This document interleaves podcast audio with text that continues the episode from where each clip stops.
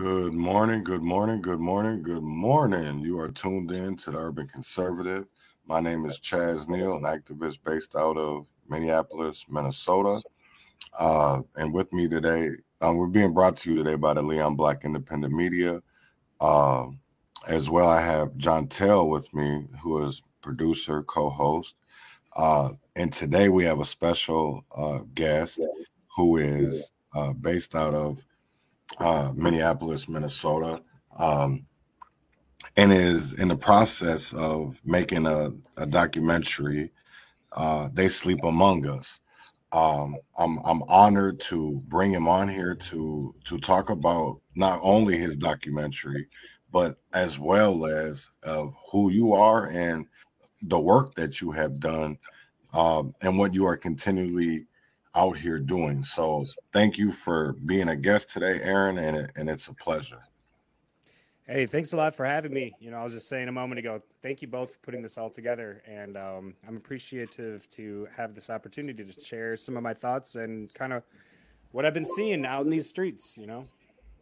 No, definitely appreciate it, because there's, you know, we all have, and that's what I want the Urban Conservative to be. That's what the Leon Black is about, is giving people a voice that don't think that they're heard, because we all have voices, regardless of whatever side of it that we may be politically.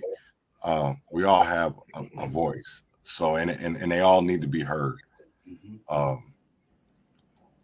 So let's get into Aaron Johnson. I don't exactly remember when we met, but I remember seeing you constantly, not only at what we're going to talk about today with encampment evictions, but also police brutality marches and events, standing up for, I remember, I wasn't out there, but Prior Lake, we're going to talk about that a little bit today as well. Even with, Winston Smith, Dalal Eid, but you also do a lot for trans and disability rights. And I love the way that you've always been informative with the way that you put out your content. And that's one thing that I've always have appreciated about you, is the way that you put out your content, is because it's, thank you, it's, you put it out there because it's easy to learn, and that's one thing that I really wanted to get into talking about today as well, is the move from, being an activist and going to, journalism, because there's a big difference a little bit. So yeah, for sure. I was just thinking about just something I heard you mention along the way. Thank you so much for calling me. That's like the highest compliment to me, is to say that I'm informative, because I never really set out to be a journalist per se. I grew up by what is now George Floyd Square, and I'm from a culture that isn't necessarily college centric. I mean, I grew up in South Minneapolis, and we got the police visiting us from age 8. Third grade is the first time I can remember. They come in to say, don't do crime, you're going to get caught. This was the era. This was like the early 90s, I mean, I was in 1990, I was 8. So, there was a lot of young kids starting to be involved in like gangs and stuff, So like a lot of the focus when I was coming up was just keeping us scared of the police and looking at the military for options, after school, and or to be able to reach school, college, continuing education. Like, I'm just not from a culture that encourages college the same way a lot of people typically can be. So that said, I never went to journalism school or, any of that. And I just started showing up in these streets when everything happened, having grown up right where I did and seeing Cup Foods and everything that happened right in front of it.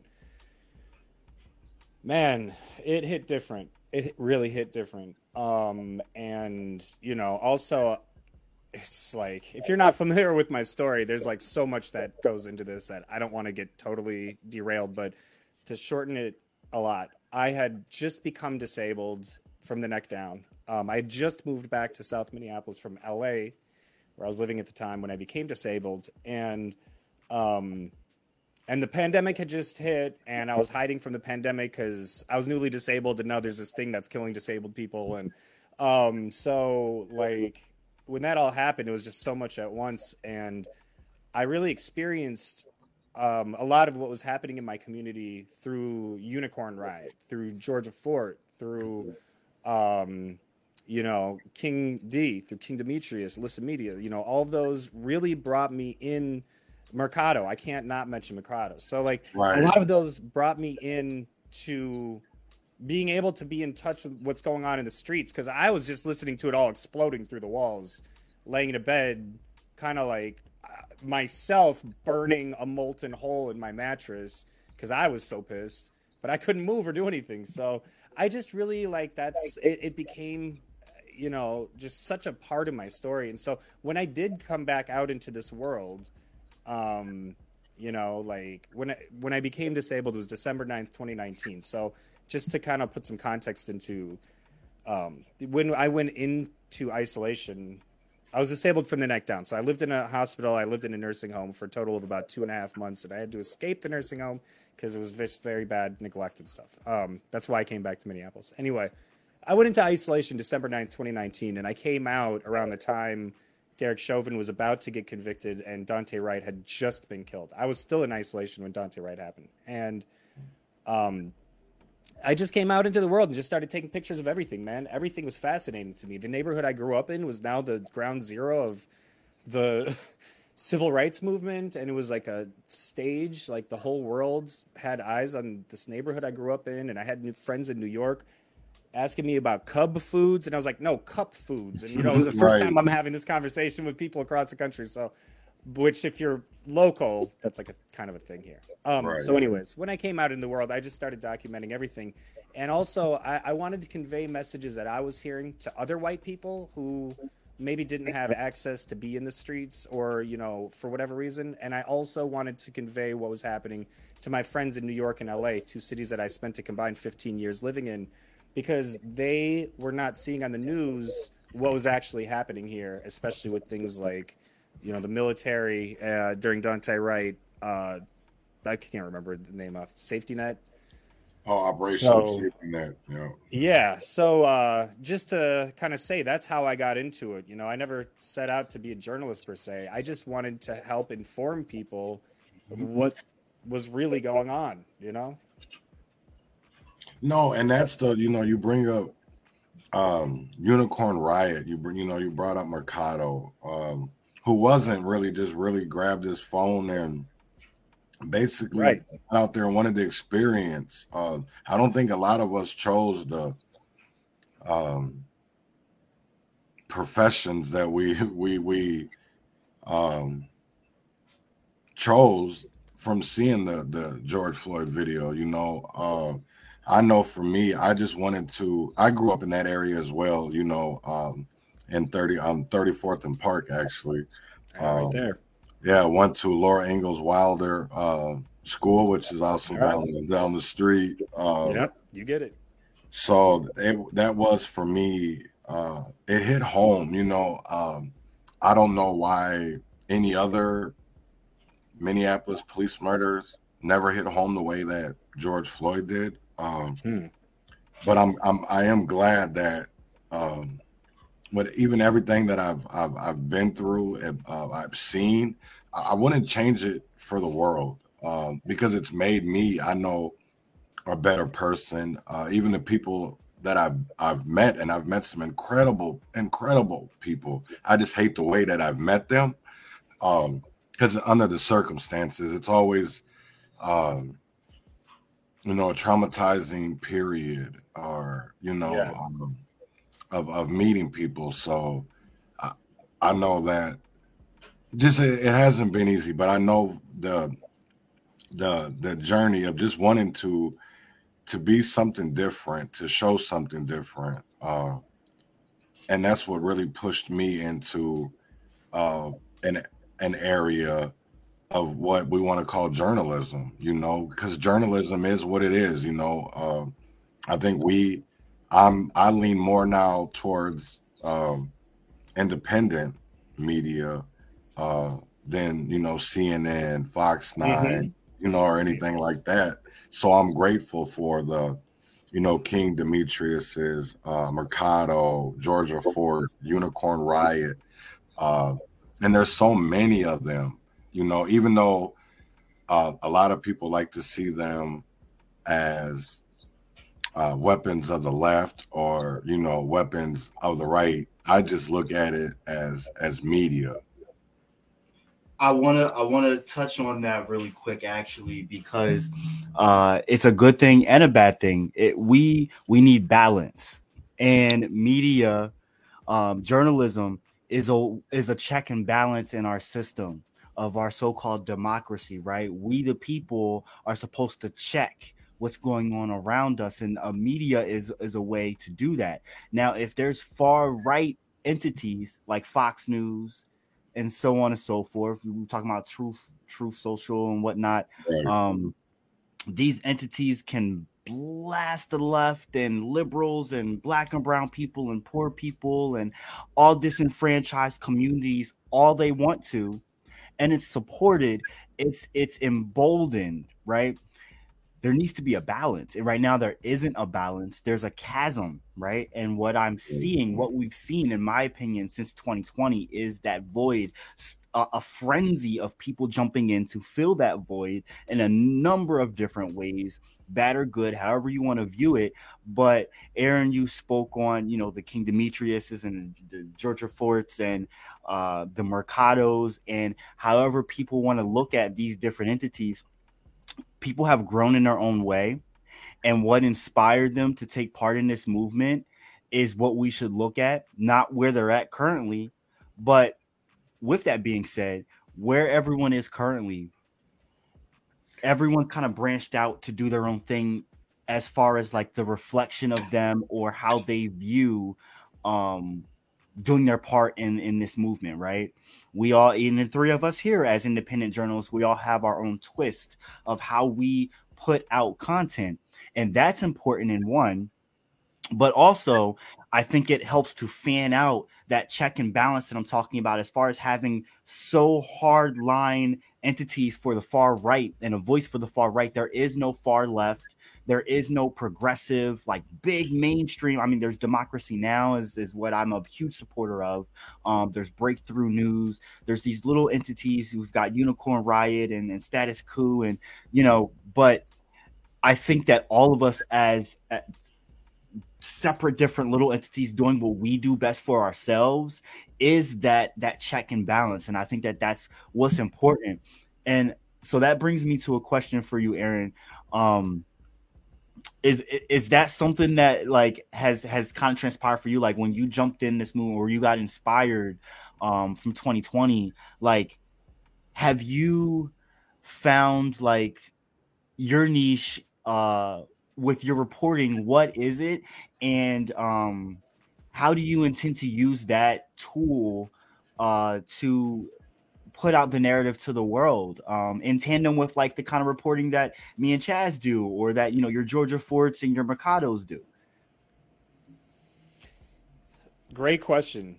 To me, you know, I mentioned like one of my biggest drives was, you know, I felt like I had kind of access to this community that I grew up in, this area that I grew up in. It felt very personal. It felt very home. You know, I told one of the, you know, people that kind of started George Floyd Square. I mean, that whole thing started by, you know, sort of people just showed up and they just started cleaning up garbage off the street, you know, just saying this is like a sacred space.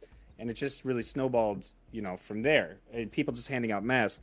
And I'm from that area, you know, so like when I came out of the, you know, isolation and whatever, and I started showing up there, well, and when I was watching all the live streams too, I saw so many brilliant messages, just brilliant speakers. I mean, just some of the most intellectual speaking I've ever seen. Right. And, I really just had a desire to capture those messages and bring them to, like I said, white people or people that and in full disclosure, I graduated from Hopkins High School, so it's the alternative program, but like very white, very college culture centric. Now, by the time I got there, I was like a teenager. I was like already skipping school and whatever. But anyways, I wanted to get messages to them. And so, you know, my dad raised me. He is from a rough, depressed Michigan town. He grew up without a dad in the 50s and 60s. And he always told me growing up that I was his one-man revolution. And, you know, I don't believe in that necessarily. It takes all of us. But I have been just filled with all these messages my whole life. And where I fit in, to get to your, like, real core of your question and how I see myself is there's already a Georgia Fort. She's great. She's killing it. There's already these different, you know, there's a Mercado. And he's catering to he's got his own crowd. And where I didn't know really where I fit in. It's like anything. Like you just get out and you kind of start doing it. And then you realize, well, maybe live streaming isn't for me, you know, because maybe I'm more like I want to really focus on the quality of it and just really editing it down. And over time, you know, it's like anything. It's like being a teenager again. It's like you really find where you fit in and how you're the most effective. And where I found I'm the most effective is by editing media, getting the sound and the quality right, you know, in a way that's presentable, and then using like their voice to communicate like sort of what I'm thinking, like from the things that I learned from my dad and growing up in the South Side, you know? You know, as we were talking about that just the whole journalism piece and the activism, it brought me to a clip that you actually filmed with somebody that we highly respect, rest in heaven, Mel Reeves. Mm-hmm. He's been brought up numerous times on the Urban Conservative, the Leon Black, and name rings bells, and not only just Minneapolis, but all over the world that people knew Mel Reeves. And this clip that we're about to watch here is about Calvin Horton. And I don't know if you remember that. You might be a little bit better than I am. But if just any, because I do remember this when it happened with Calvin. And, you know, Mel went into some very good points that people weren't really looking at. They just were so quick to blame it on peaceful protesters instead of just really looking at the problem for what it really was. And even still even with, you know, Calvin Horton, no justice there, which, you know, as a black man, we should never have to get used to. But, you know, being 45 years old and just seeing what Tyree Nichols and then having to go through Rodney King and, you know, even with Emmett Till. So it's something that we just, as, you know, black are desensitized to. But I play this clip. I'm only going to play like 2 minutes of it because I think that's where the greatest context that of the point that was trying to get into. Words of wisdom come out of Mel Reeves. He's a journalist, a reporter, excellent writer, just well studied and always willing to share his knowledge and his experience. I appreciate you, Mel, and you know what you do. Get it in. All right. You should give yourselves a hand. First, give yourselves a hand. Go ahead, do it. Let's do it. Give yourselves a hand. It's okay. And give a hand to the folks who organized this. I think, yes, because and as well as the family, because people could have forgotten about Calvin Horton. In fact, that's kind of the point of what's going on. That they want people to forget about Calvin Horton. I heard somebody say, long as people remember your name, right? As long as folks remember your name, you still live on. And this family clearly has not forgotten their loved one. We live in a society, y'all, where we've got to start doing some thinking. We've got to start paying attention to what's really going on. If you pay attention to the news lately, you see the United States is talking about getting involved in the affairs of Cuba and Haiti and other places, right? And so in order to get involved in the affairs of other countries, that's saying that you got your affairs in order, right? That's kind of what it says, right? So, right? So how can they get involved in Cuba's affairs and Haiti's affairs when they don't have their affairs in order here? How can they talk about human rights and civil rights when they don't treat us as human beings here, right? Well, we can't even get our civil rights. Civil rights are just what you've earned just by growing up in a society, right? Human rights are the rights that you have just by being a human being. And they have denied Brother Horton his civil and his human rights. And they've already allowed him to be murdered. And make no mistake about it, somebody said it earlier. This was like it was a murder. It was like a lynching. And it was an injustice because, you know, after George Floyd was killed, they spent a lot of time talking about us, you know, people rioting and causing problems and that kind of thing. But they just glossed over the fact that in the middle of that, it wasn't us that was rioting. It was white supremacists that burned down a lot of Lake Street. Don't know again. Yes. And there were white. That for me, right there, and that was just a short clip of, you know, Mel. But the context of that, it was people were so caught up in not what we're out there fighting for, but what we're out there marching for is what they were, the peacefulness. It was because it wasn't, from what I remember, and I was out there, you know, Lake Street, you know, 3rd Precinct. I was there when it went up. I was there when AutoZone first went up with the Umbrella Man.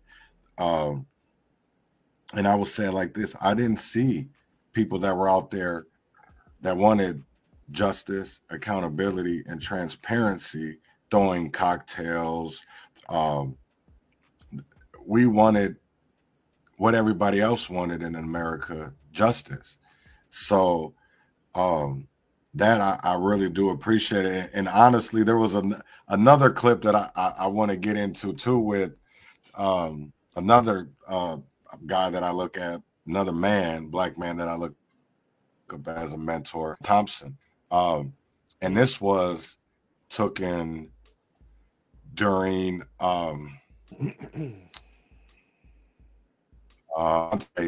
days. I think it was maybe hold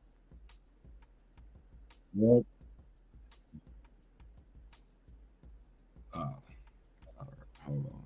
I'm new to this. But I want people to also listen because John really got into context with this. And this was, if I can see the date, April 7th, this last year.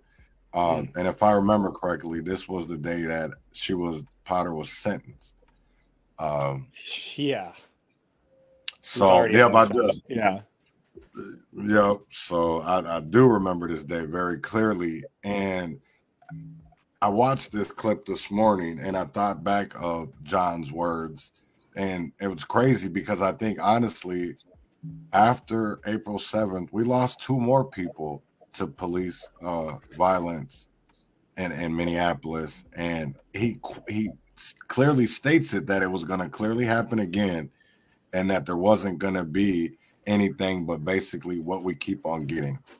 So I really wanted people to pay attention to that. And you really got some great clips from that just make me reminisce and honestly just to think like it was just yesterday.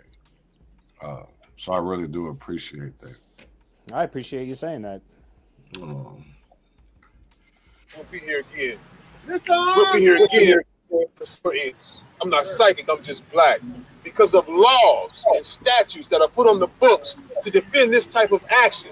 As a chef, and I'm not a chef by the way, but as a chef, I can't feed you seafood and you're allergic to seafood and you lose your life because I'm going to jail. As an airline pilot, I can't crash land an airplane and somebody die because I'm going to jail.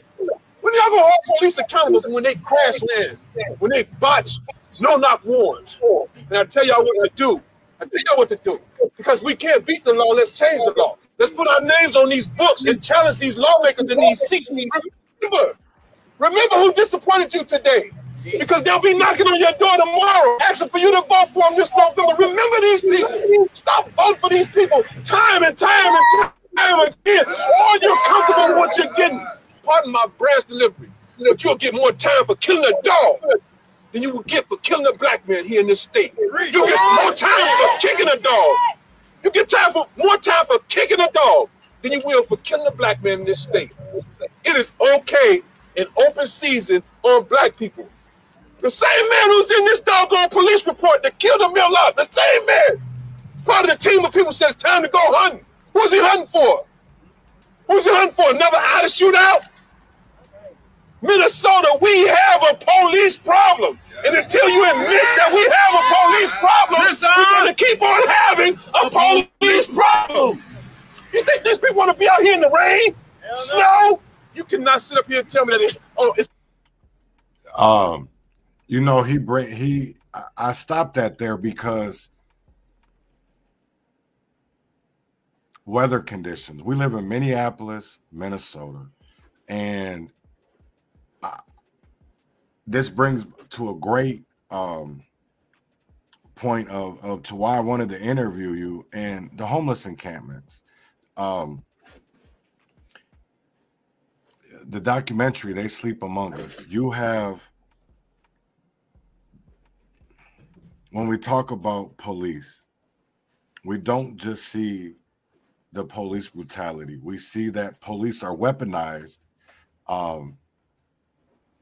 against community members. And that's what I really want to get into, because John brings up very good points. And from your experience of, you know, he brought up, and this was last April, and we just went through an election, and we have a mayor who said he was going to end homelessness in 2017. And, you know, we have politicians that are running off of these promises of ending homelessness and stopping the, you know, at least preventing gun violence. But yet we don't see none of that. We can't even get them to vote properly for us, we the people, but we see them do it for corporations or LLCs. And that's what I want to get off into when we talk, get into They Sleep Among Us, because you have been at numerous city council meetings. You have been at numerous press conferences. And I really wanted your to really start it off is, how do you feel from covering everything that you've covered and to see the climate that we are in politically? Do you ever feel like we're ever going to get anywhere with the way that we keep going? Man, I wish I had an answer that anyone wants to hear, but no, I don't. I basically, here's what I'm seeing is, you know, well, first of all, a little more about my background. I've experienced chronic, I call it homelessness about myself, pretty much my entire adult life on and off. And what, you know, let's talk about what does homelessness mean, or what does that look like, or being unhoused? What's the difference between homelessness and unhoused? And why are people saying we should now call it this instead of that, etc.? And let's go into that just real quick, because please. Yeah, okay. So basically, you know, all right. So long before I was physically disabled, I didn't know that I have invisible disabilities. I am ADHD diagnosed. I have depression. That is actually a qualified psychological disability. We don't think of it in these terms. So is anxiety. And so these things, you know, they hold me back. My whole life, I would go to job interviews and stuff, and I would know I'm different and not know why or how. I would just know that they always picked somebody else that had their it together, you know, and probably had like nicer clothes or something. And I just never understood why. Like I always didn't understand it. And I learned a lot about that since becoming physically disabled and becoming a disabled rights activist in that journey. But, you know, being homeless for me meant my roommate moved to LA and took a sublease on the apartment above us. This was in New York City. And, you know, that's just how he made his money for a couple months until we got an eviction notice under the door. And so did the people upstairs. So, you know, I was in New York City. I was 21 at the time. It was right after 9/11. This was like 2003, something like that. And I was actually, this was 3 blocks below Ground Zero where I was living. It was very cheap down there afterwards. There was government grants. Actually, there was all these artists living on Wall Street, which is, you know, for a different conversation. It was an interesting time. But I got kicked out of that place. I had nowhere to go. I had no credit. You know what I'm saying? Like, I didn't have my first credit card until Wings Financial Credit Union gave me a $500, 8%. Not to give them a plug or nothing. I'm just saying, right. I was like 32 when I had my first credit card. So getting apartments, getting like anything that requires credit was not that wasn't a reality for me. It was a reality for everyone else, but not for me. And so I couldn't just get an apartment. And also in New York, you need first, second, last deposit. Plus you got to pay like broker's fees, and it costs like 10, 15 grand plus just to move into like a studio apartment. You know, or even roommates or whatever. I mean, you're talking serious money. So now you're confined to, like most people are confined to like subletting, you know, whatever. So now I was trying to sublet, but I didn't have enough for a deposit, and I didn't have like rental history. No, I was kind of new to New York, so I didn't really have a lot of like, and this is 2003. Not everybody just had an iPhone, you know what I'm saying? So like, or even necessarily a cell phone. So I was, you know, roughing it. I was new in the city. I was going to a lot of parties, meeting a lot of people, and I would just end up going to the after hours at their place and partying all night and crash on their couch. And that's kind of how I lived for like 20 years, actually. But that said, that's in my background. And when we see these encampments today, you know, what I see is many people who are like me. I see myself in all of them. And I see them banding together for safety in numbers, especially with the elements being what they are here in Minneapolis. You know, it's easier to pool resources or even just to have access to resources if there's several of them in one place, you know? So, you know, because now they're not just some person that's unseen living under a bridge. It's like, oh, that's the encampment on 29th and 14th or Cedar Riverside or, you know, whatever. You're like, people are familiar with the camps. So there's entire drives for, you know, clothing and everything to even specific camps. So, you know, these camps are a result of our economic conditions, first of all. I mean, when the cost of housing goes up, the number of people who can't afford housing goes up. And it has to do with people like me who are disabled. I think you mentioned something about the City Hall press conference, so I don't want to like blow that up if that's what you're talking about. But in short, disabled people, according to a recent survey, 47% of people asked self-identified as being too disabled to work. And what that means is you qualify for Social Security disabilities, like myself. 3 years after becoming disabled, too disabled to work, I'm still without a check. I have to appear in front of a judge. I have to be tried. I have to be followed by private investigators for the rest of my life.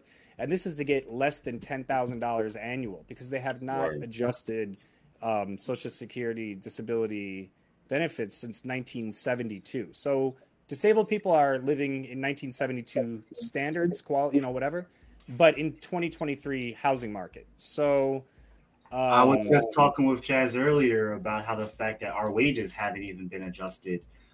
We're essentially still making the same that we've been making since 1978. I mean, that's with adjustments, but imagine if you were making, like, actually had never even gotten a raise since 1972. And that's a year before Roe v. Wade, you know, just to put this all into timeline, you know, how bad it really is and how invisible people with disabilities truly are.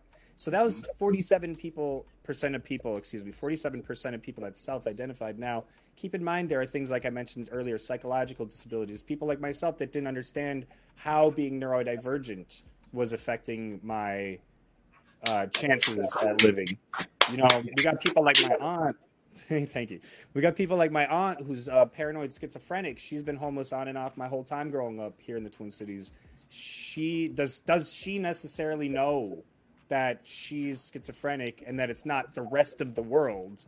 You see what I'm saying? Would she self-identify as being self-identify as being too disabled to work? In my opinion, no, she wouldn't, because it's everyone else. And that's the problem with psychological disabilities. So a lot of people living in these camps, they're just disabled people like me, who probably are in my similar situation. And, you know, I'm trying to get the mayor.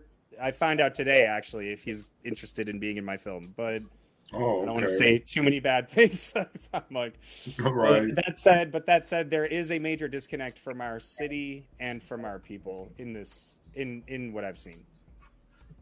Well, you know, you not to bring up to so much the mayor, but do you feel like there's a, because this last election, you know, the people in Minneapolis voted for strong mayor, yeah, which is, to me, has been, I see a lot of confusion within the city government with who.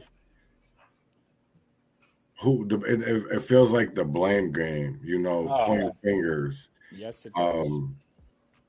You know, it's, and honestly, we have some very good council members in Minneapolis. I just don't feel like, when it comes to the legislative part of it, I don't feel like there's enough done, you know.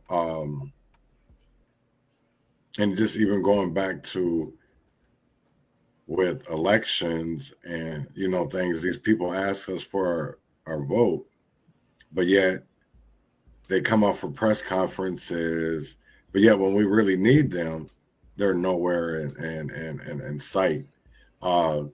And I know for, you know, part of your documentary, have elected officials been supportive? Have you, because I'm just thinking of the districts that, you know, like Osmond, have you reached out to Jamal Osmond? I reached out to Jamal. Oh, have you? Okay. Yeah. And have you had any luck with any of them?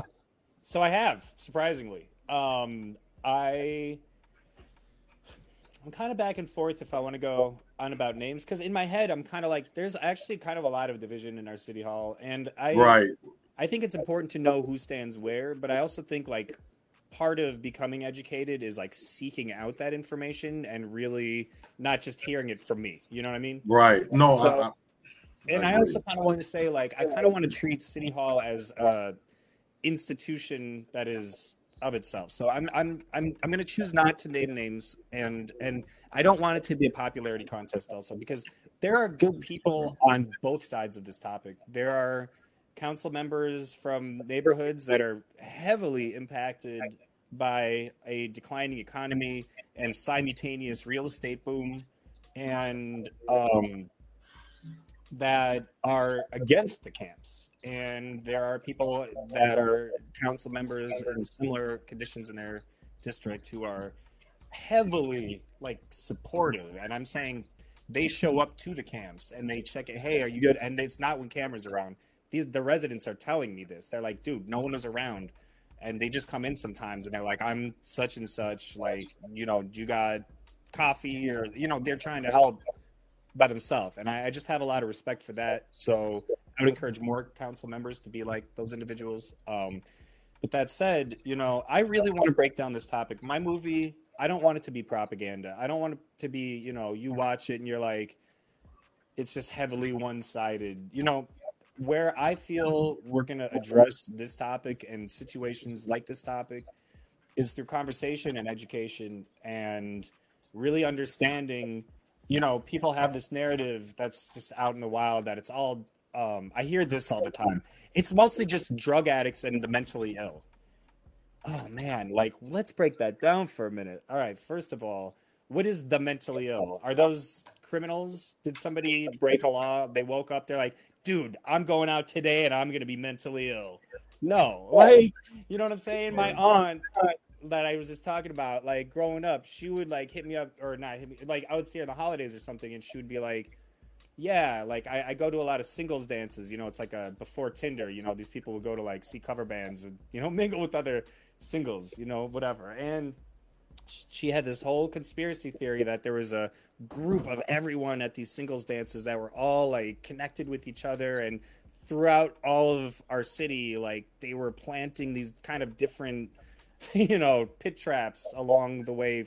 So the one time she's like, yes, I was getting on a city bus and this large woman bent in front of me and farted in my face. And I knew, and I'm not making that up. I know it's a silly story, but it is a silly story. I was like 10 when I heard that. Believe me, I laughed. It's okay.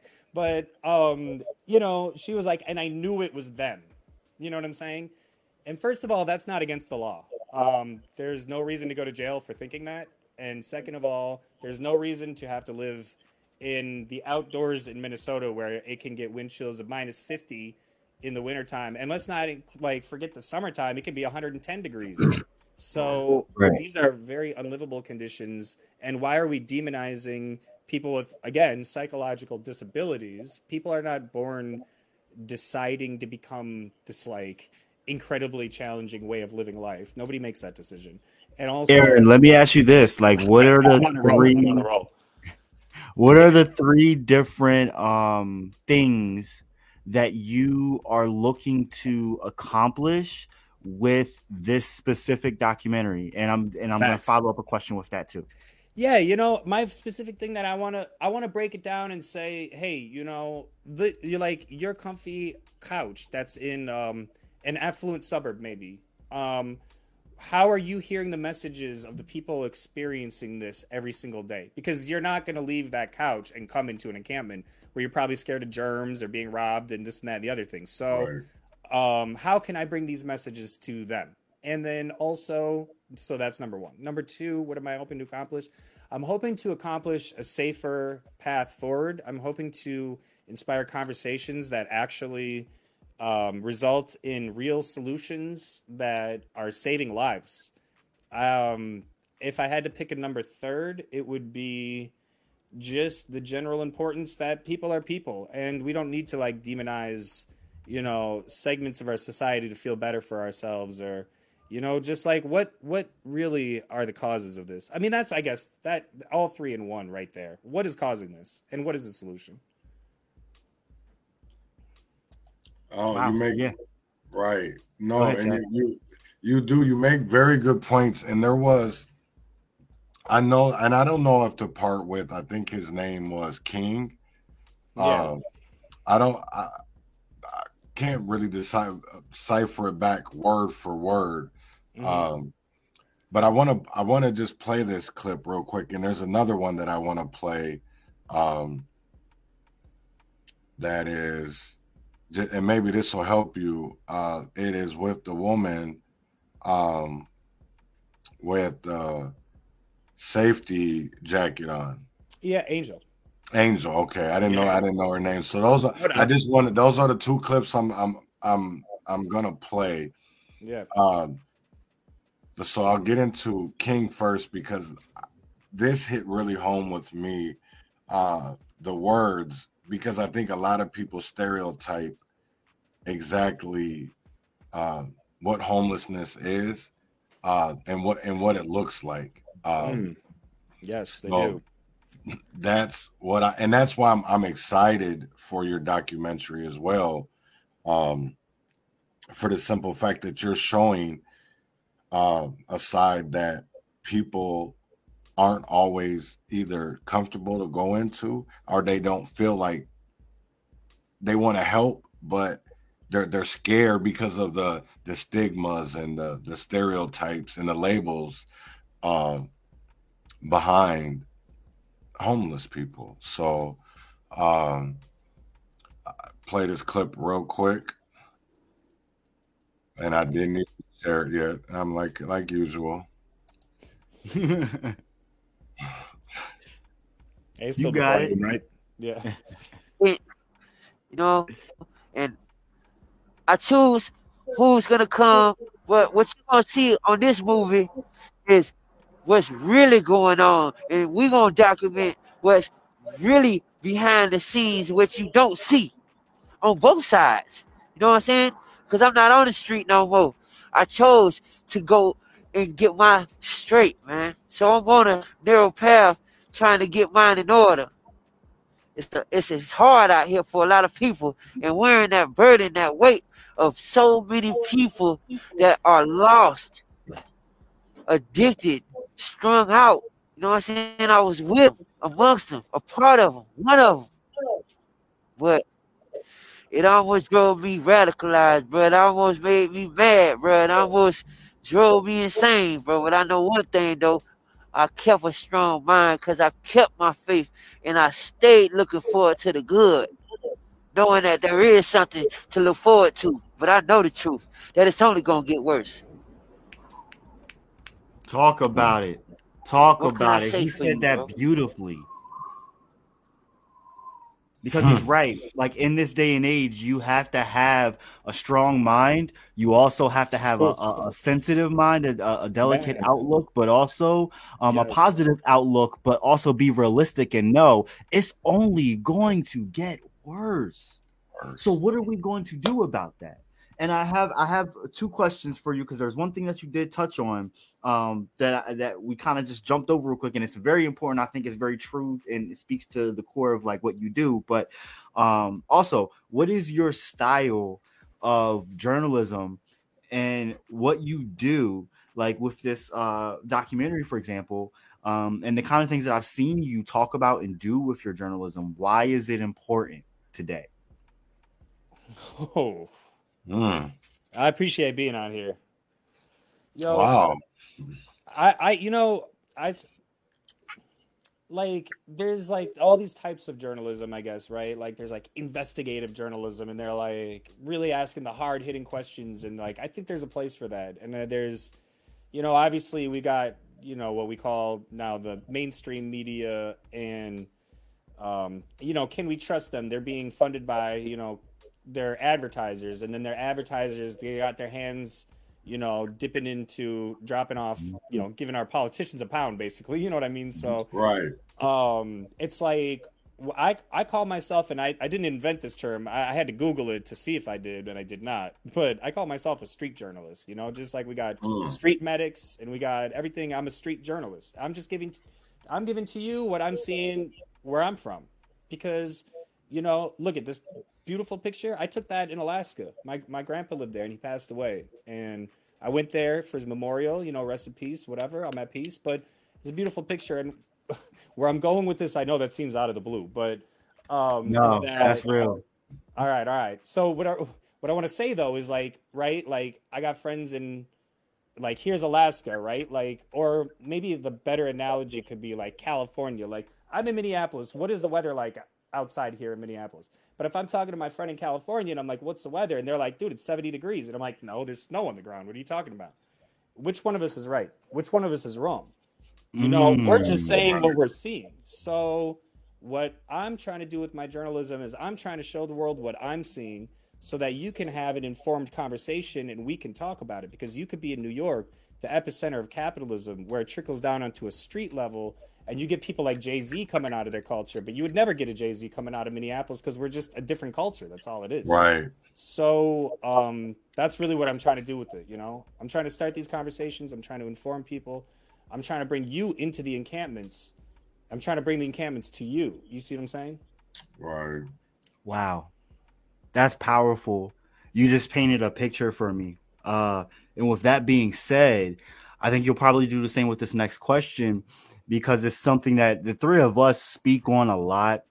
And I think a lot of people ask questions, the basic question, because they don't understand what is houselessness, being unhoused, versus being homeless or homelessness. Yeah, right. Yeah, I started to say something, I just blew, but yeah. So, I mean, this is all just like kind of how I see it, right? Like, I'm not, but it's from what I understand and what I've experienced and what I've seen. I say I was homeless because I was couch surfing. I was, I have slept on the streets before, but I've never lived on the streets, which I'm thankful for. But I didn't have a home. All my stuff was in storage, and I was living wherever the night took me, basically. But these people in encampments, they live in tents, and they're saying, like, look, you know, what is the definition of a home? Is it a mansion?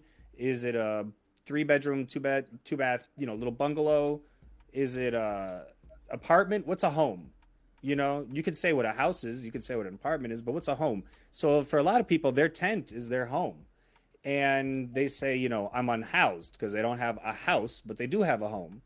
And that really just feeds into kind of, I think calling it that is important in this situation because it really frames what is happening in these evictions.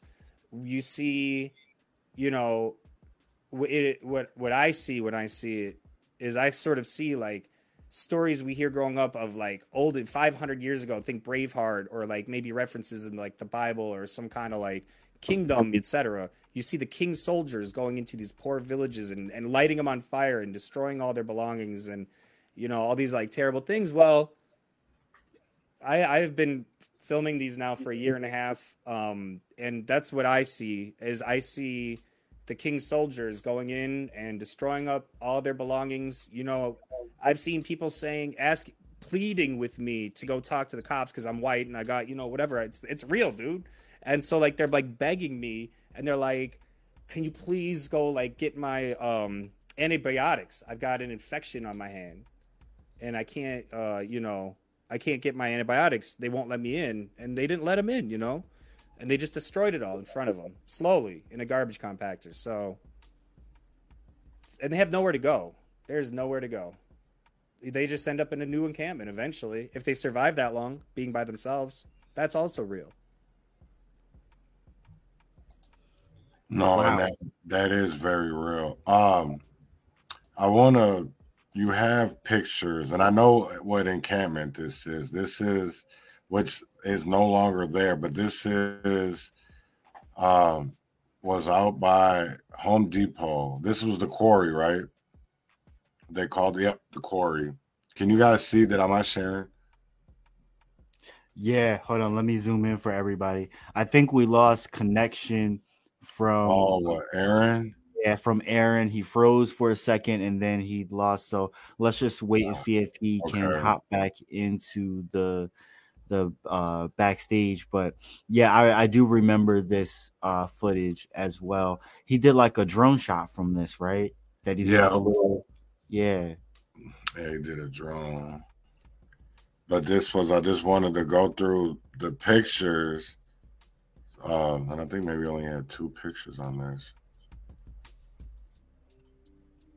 But just to see the size, honestly, and this one was here for exactly 2.5 years. It was by a Home Depot. And I just feel, you know, even this week they have. So there we go. There we go. All right. Now we're back.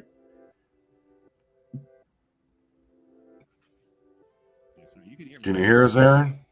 I can hear you. Can you hear me? Yep, we can. I can hear you. All right, cool. Sorry about that. Right. So the post that I brought up is from the Quarry,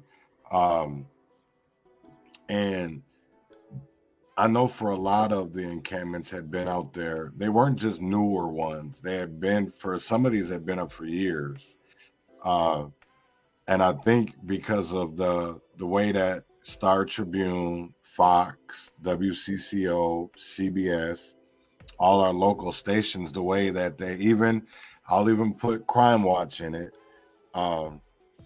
put out this narrative that the violence in those areas surfaces from the encampments. And I would have to say that's a lie. Yeah, there is, you know, violence, but there's violence everywhere. It doesn't matter where we live at. There's instances, there's bad people. But to put it on a label on everybody is what really bothers me, because I don't know if you had ever been to what a lot of people don't understand is how a lot of these things that Aaron does is Aaron isn't a nonprofit. He is seeking solidarity in what is something that is called mutual aid. And I don't think people honestly recognize, sometimes people don't recognize the difference between mutual aid and what a nonprofit is, because mutual aid is people coming together regardless of resources, but trying to find resources and helping others. So that's why I really got into really following Aaron, because of the mutual aid work that he does. And not only just, but just the people that he works with, with Home Base. I'm just trying to give shout outs to your people, man. You know what I'm saying? You know, CUAPB. Yeah. Yes. CUAPB, Murin. I hope I said her name right. Murin. Yeah, I don't know. We're all on that one. I appreciate it because of the simple fact that, and I hope that people learn what mutual aid is as well. And I hope that people, that's what I'm excited for, because I know the way that I watch your content, I learn from it, and it's very knowledgeable. Thank you. And it's easy format. If we want to put it into, let's say like the doctor uses it, layman's terms, you and I hate to say dumb it down, but you make it where it's easy to learn, if that makes sense. And that's why I'm really, really, and I know I'm going to say this again, probably repeat it every time I talk about your documentary, but I'm very excited because I love seeing another side that isn't shown. And that's what journalism should be about, is changing the narrative, because the narrative always is not the same. And that's, I know I'm not great at asking questions. I'm probably a bad interviewer. No, this is great. You know, I am so grateful. And I don't have any of I tried to find the actual trailer that you had put up, for it, because I still don't. I know my show is usually an hour, but I'm going extra a little bit longer today with you. I got a little time. Yeah, so if it's okay, I just wanted to go. I know it's usually about an hour, but just an extra 20 minutes. Let's do it. That's cool. Okay. I can give you until 12:30. I got to be somewhere at 1. But all right. So yeah. I know I went on to They Sleep Among Us page on Instagram, and I even tried to find it on YouTube. I couldn't. But I think it's this one. Yeah, I gotta get better at that. I'm doing a lot by myself right now, so I gotta get a YouTube. It's actually it's pinned on the first one. Instagram. Yeah, I think it's the first one. I moved it around a little bit because I'm playing around with the format of the Instagram page, but it's got like a letterbox and it looks. I think it's like the skyline is like the thumbnail. Share. Yeah. Let me add to the stream. So. Yep, it's that first one. This one? Okay, so I'm going to play this real quick. Yeah. Go ahead, go for it. All right.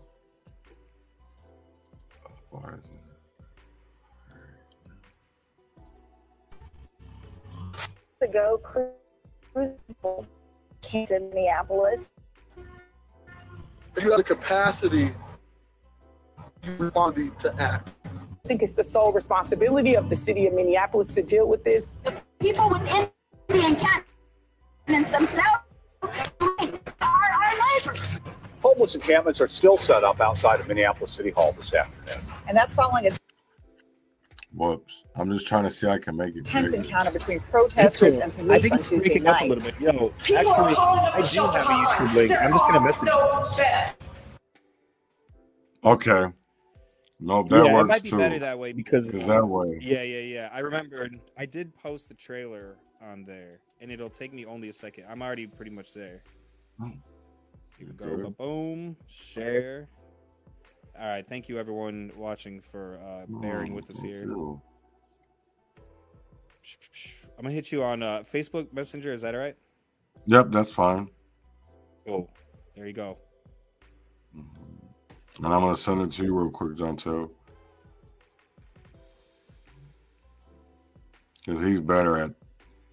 That's why he's a producer. Independent media, but I am part also very involved with these camps, and I spend a lot of time meeting with the people in them and showing up and just trying to... I'm filming a documentary, so I've met a lot of people and just had a lot of conversations. And in my experience, what I've seen is that as also a disabilities rights activist, as a disabled person myself, is that many of these residents are just disabled people. A lot of these people can't work. There's a narrative that there's people are living in tents because of drugs. And, you know, a recent survey showed that about 50% of people living in camps are too disabled to work. They're like me. How do you live 3 years with no income? And yet here I am. How do I not end up in an encampment? I'm not on drugs.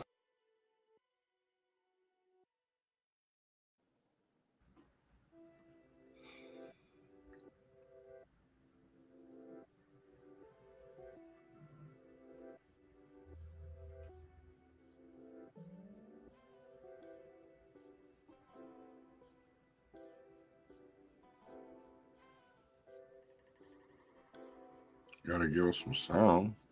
Yeah. Jontel. No, I'm just kidding. He about to yell at me.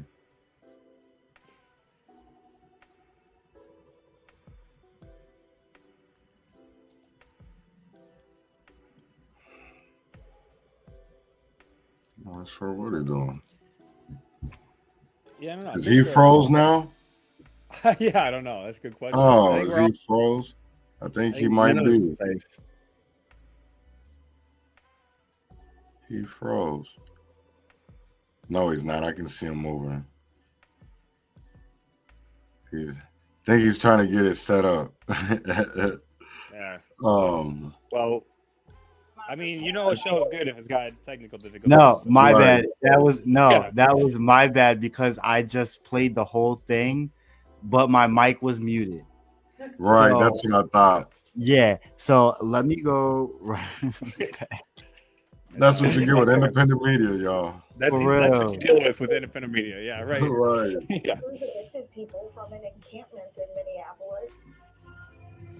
If you have the capacity, you have the responsibility to act. I don't think it's the sole responsibility of the city of Minneapolis to deal with this. The people within the encampments themselves are not illegal. They're human beings. They are our laborers.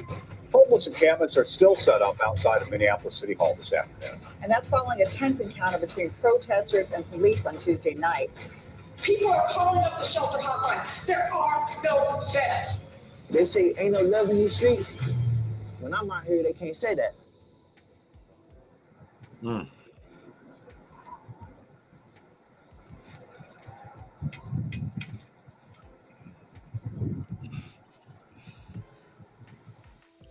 Yo, that was amazing work, right? And you know, more epic if you got the surround sound or something, you know what I mean? I'm not trying, right? You know, it as being, you know, somebody who is currently homeless, and just, you know, we stay in a hotel, you know, we're not in a tent or anything by the grace of God. But I know that per se, even just for ourselves, of the services of they give you these numbers to call, and it's one big roundabout. You know what I'm saying? It's like, I call it a Ponzi scheme. It kind of is. Yeah, it kind of is. It probably actually literally is. Yeah. Right. So let me break that one down a little bit. Wow. A pyramid scheme. Yeah. One points to the other person, you go to them, they point to another person. Yep, exactly, you got to jump through all these hoops. It's ridiculous. And they're all collecting funding. They're all making funding along the way. They're all, you know what I'm saying? Because if they really wanted for us to get rehabilitated or for us to get the help that we need, they would just go ahead and give us a home and then help us. Like, there's other countries. There's an episode, I think it's by Second Thought via YouTube. One of those people on YouTube, very informative. They talk about how other countries, they give you the housing first. And then to keep that housing, you have to go through those hoops to get yourself together. You start off paying zero rent. By the end of the year, you have to, or by a certain time period, you pay 100% of the rent, and they help you throughout, whether it's mental health services, medication, therapy, a job, to get you completely stable. So by the end of that time period, there shouldn't be any excuse as to why. And if there is, they can pinpoint that and help that too. They take care of it all. We don't do that here. Why? Because we really don't want people having home. We want people on the streets or renting. That's the name of the game in America, in this capitalist system. Let's be clear. We know what it is. We're tired of trying to play their game. And for me, at least, we asked you, like, what was your personal, like, why are you in this? And what is it that you do? For me, I think that's one of the tools that we have, just being informative in general, because if we have a notch on our belt, a tool in our pocket of knowing what the hell they're doing to us overall, at the very least, do you know what I mean? What they're doing to us overall, we can at least have better thoughts and better actions, thinking better about what decisions we're making on a regular hourly basis. How am I going to, what better health decisions am I making as far as like, how am I eating? Am I packing my lunch? Seriously though, am I packing my lunch with things that are making me think clearer, knowing that I'm going to bust my ass at this warehouse job 12 hours and no, I'm not going to have a fucking life anymore. But am I doing this to actually get ahead? Am I going to get ahead? Like the homeboy said in your documentary, like we can be as positive as we want. We need to be positive in this mind frame, in this day and age. However, we still have to be realistic. We have to be proactive in order to get ahead of them. This is the name of the game, right? So if we're, that's the only, let me start the basic. The only way we're going to get anywhere is to be proactive. Informing people is the way to do that. Because if they have something to work with, they have a better idea of what direction they're going and how they can navigate this whole system. Do you know what I mean? And going back to the Ponzi scheme thing, the three of us have been through the hoops of this system, knowing what kind of answers and what kind of resources we're going to be fed, right? Yeah. We rely on our tenacity, our grit, our personality, our uniqueness, the things that we've done our entire lives and community to get us where we need to go. However, thinking about going forward, that's not just enough. You know, we need more. And I think everything that we've spoke to today, like that's it in its totality. I think that's a bigger, that's our calling. That's a big reason as to why at least the three of us do this. You know, what else can we fucking do? We've all, at least the three of us here on this webisode have our unique reasons as to why we're doing this, but they're very similar. And I can't help but imagine what everyone else's reasons are, whether selfish or not, whether they're actually doing something to contribute in this movement, or they're doing something just for the preservation of keeping their kids alive and making sure that their kids are educated properly and fed and bathed and clothed, whether they're living out of their Jeep in a hotel with their kids, because it happens. It's so common, you know, like we all in this day and age, in this world, in this country, are doing something, whether it's hustling another day just to feed ourselves selfishly. I'm not judging, because you know what I mean? Or whether we're spending day in and day out, not making an actual living, but broadcasting the truth because it's important, because we're finding out that there's young high school kids today that don't even know the difference between integration and segregation. How are we going to get anywhere? Independent media. Right. It's up to us. We keep us safe. We inform ourselves. Listen, I grew up in South Minneapolis. They didn't listen. Oh my God. I went to a school called Ramsey. All right. I didn't know who Ramsey was until after George Floyd got killed. Literally. Wow. I didn't know who Governor Ramsey is. For everyone not living in Minnesota, he was the first governor in Minnesota. Now, don't you think a school named after the first governor of the state you're living in, like, don't you think you should teach who that is in that school? Right. There's a reason they didn't teach us who he is. And that's because he is the name, him and actually Abraham Lincoln during emancipation, unfortunately, actually held the largest mass execution in U.S. history. They lynched, they hung 38 Dakota men, basically, simultaneously, and then plus two additional ones after the fact. So it was 38 plus two. The last two were part of it, but it was not simultaneous. That was because Alexander Ramsey was pushing the Indian Removal Act and trying to get all the Dakota out of Minnesota. So, you know, he's a genocidal, I don't even know, monster. Like, so we didn't even know who that was in the school. So they're not going to teach us, you know what I mean? So we have to teach each other. And that means that's right. Learning first, learning so we can becoming educated so we can educate each other, right? Exactly. And that's what all this is. That's what all three of us do. Imagine who we're bringing in right now, you know? Right. Right. In all of our unique modes and routes of the way that we bring our viewpoints to the world is also what adds to it, because we can't all do it all. No, we can't. No, we can't. And that's one thing.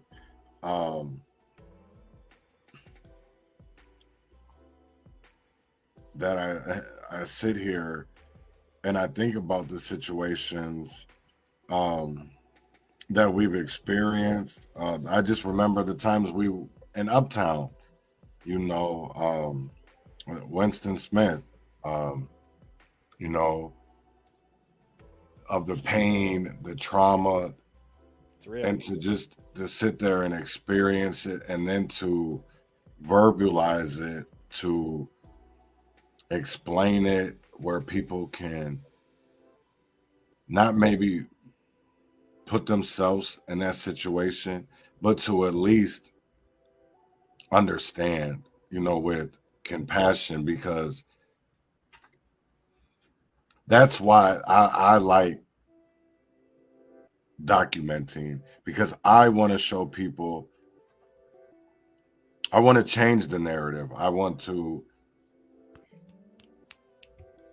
put out a side that is regardless if it's the good, the bad, the ugly, but let's find out what that core issue is. We're not just going to call them lazy or alcoholics or drug addicts. No, let's get to the core issue of why. Is it because there wasn't no education? Is it because maybe they have a learning disability? Is it because they can't get their mental health under control? You know what I'm saying? Nobody, I'm not going to say nobody, but the powers that be don't like to get to the core issue. No. Well, they don't like to get to the core issue because they know the truth, and they know if we knew the truth, that wouldn't be going on. Right. No, I really do. Thank you, Aaron. If there's anything that I will be putting links of how to follow you.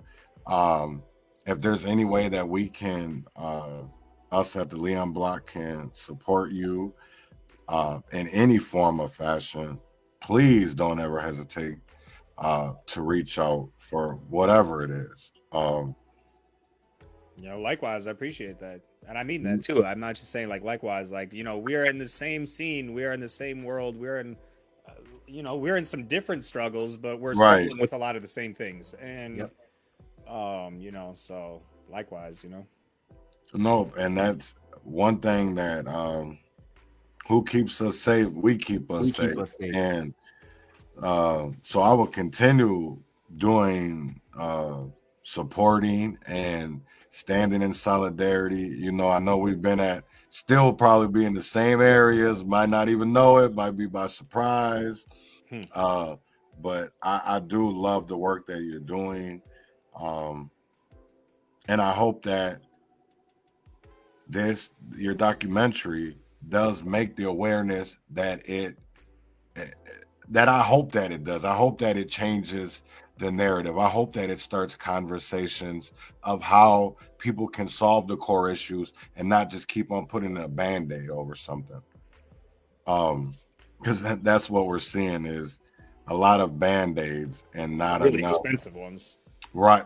Thank you. Yeah. You know, and not enough permanent solutions. You know, they're Band-Aid solutions and not something that is, you know, they leave it where the wound can open back up, not where it can suture it and make sure that it at least if it opens back up, it's going to be tough, you know.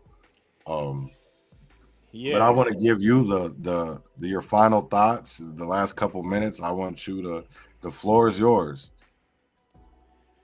All right. I appreciate it. I feel like I'm like stepping up to open mic night or something, but I guess basically, you know, I would just like to piggyback on what you just said real quick, because like, you know, there's never going to be a solution, and I'll tell you why. It's because cruelty is the point.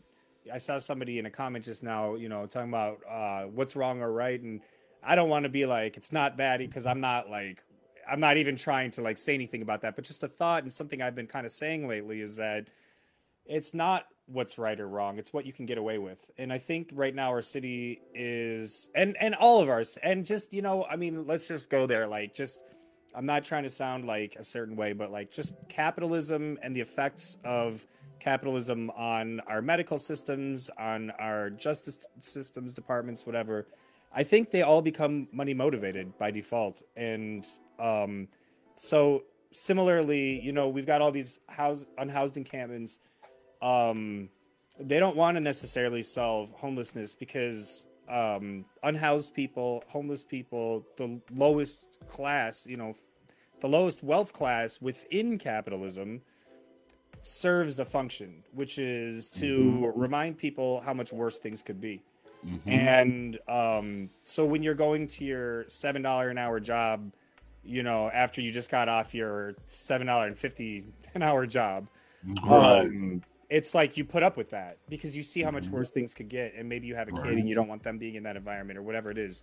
Mm-hmm. So there's entire lucrative industries that are all intertwined, that, you know, there are nonprofit so-called sort of segments that make money. They have a very wealthy CEO, you know what I'm saying? Like, they're trying to stay in business also. So if they don't got a product anymore, what's their business? You know what I'm saying? So it's there's a lot of initiative, or what am I trying to say? You know what I'm trying to say though, like they want to keep things a certain way, right? Because we serve a function on the lowest rungs. Yep. That's really what I got. I'm sure I'll be in the shower later, you know, tomorrow, like, I should have said that. Right. Leave me the comments. I'll add more later, maybe. You know, I think we always have all, as an independent journalist, there's all these things that we could always sit here and say.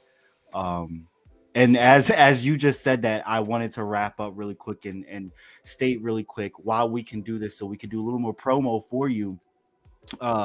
This was the Urban Conservative They Sleep Among Us interview with Aaron Johnson, who is an activist and independent journalist out of the Twin Cities area, Minneapolis, Minnesota, who is bringing awareness to the issues surrounding houselessness, homelessness, encampments in and around the area of Minneapolis and what goes on. Definitely check it out. And stay tuned for more from him. He's a very powerful, not only just activist, but independent journalist, bringing you raw street journalism footage, as he likes to say. So please go ahead and check him out. Big shout out to Aaron Johnson. Thank you so much for being on our show, man. Appreciate it. Please check out the documentary. Thank you. Yes. And as we always say on the Urban Conservative, win or fail, freedom or jail, heaven or hell, wish us well.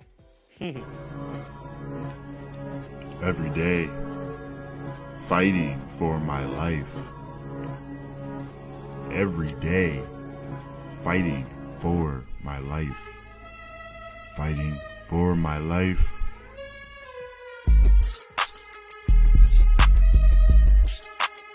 Fighting for my life. Bread. Grew from the seed. fire, bred desires to rise above denial, to rise from former ashes to face new trial, or triumph. I am enough. Trial to triumph. I am enough. Every day I fight for my life. Every day fighting for my life.